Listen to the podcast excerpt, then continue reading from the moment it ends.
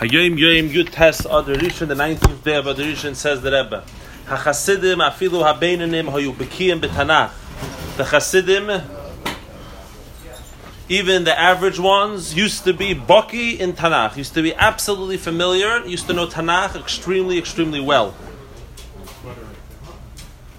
And it was a minig masudar hayatzlam. It was a regular, orderly thing by them that after learning their daily share of Mishnayos, we're about to hear a siyam on a Masachta Mishnayos. Apparently, the Jewish way of life was to have a shir in Mishnayos after Tfilas Chakras, after you daven in the morning. When they were folding their talis and tefillin, they used to say over their shir in Tanakh, their piece of Tanakh, the chapters of Tanakh, of the 24 books of the Bible, that they used to learn it every day as they were doing that.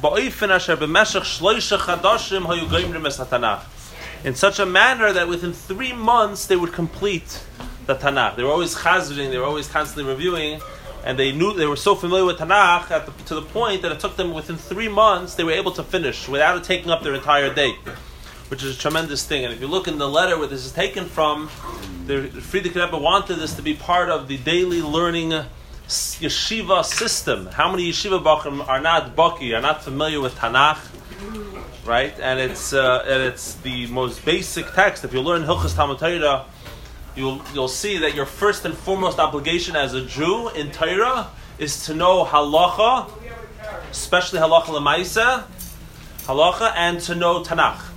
And it's literally Hilchas Talmud Torah. Your ob- obligation, if you only have a certain amount of time in the day, those are the to- two things you're supposed to be studying. Nowadays, instead of pe- people learning what they're supposed to be learning, you find them studying all kinds of interesting things, which is very nice, but you have to start with the basics.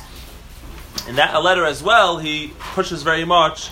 His main point, what he says, is that when you teach the students to have the Tanakh, he says they're going to realize, and you have to get them to appreciate and understand how to derive the Ashiras Haruchnis Olikis, the wealth, the spiritual, godly wealth found in all of the Tanakh and the stories of the Tanakh, the Psukim of the Tanakh.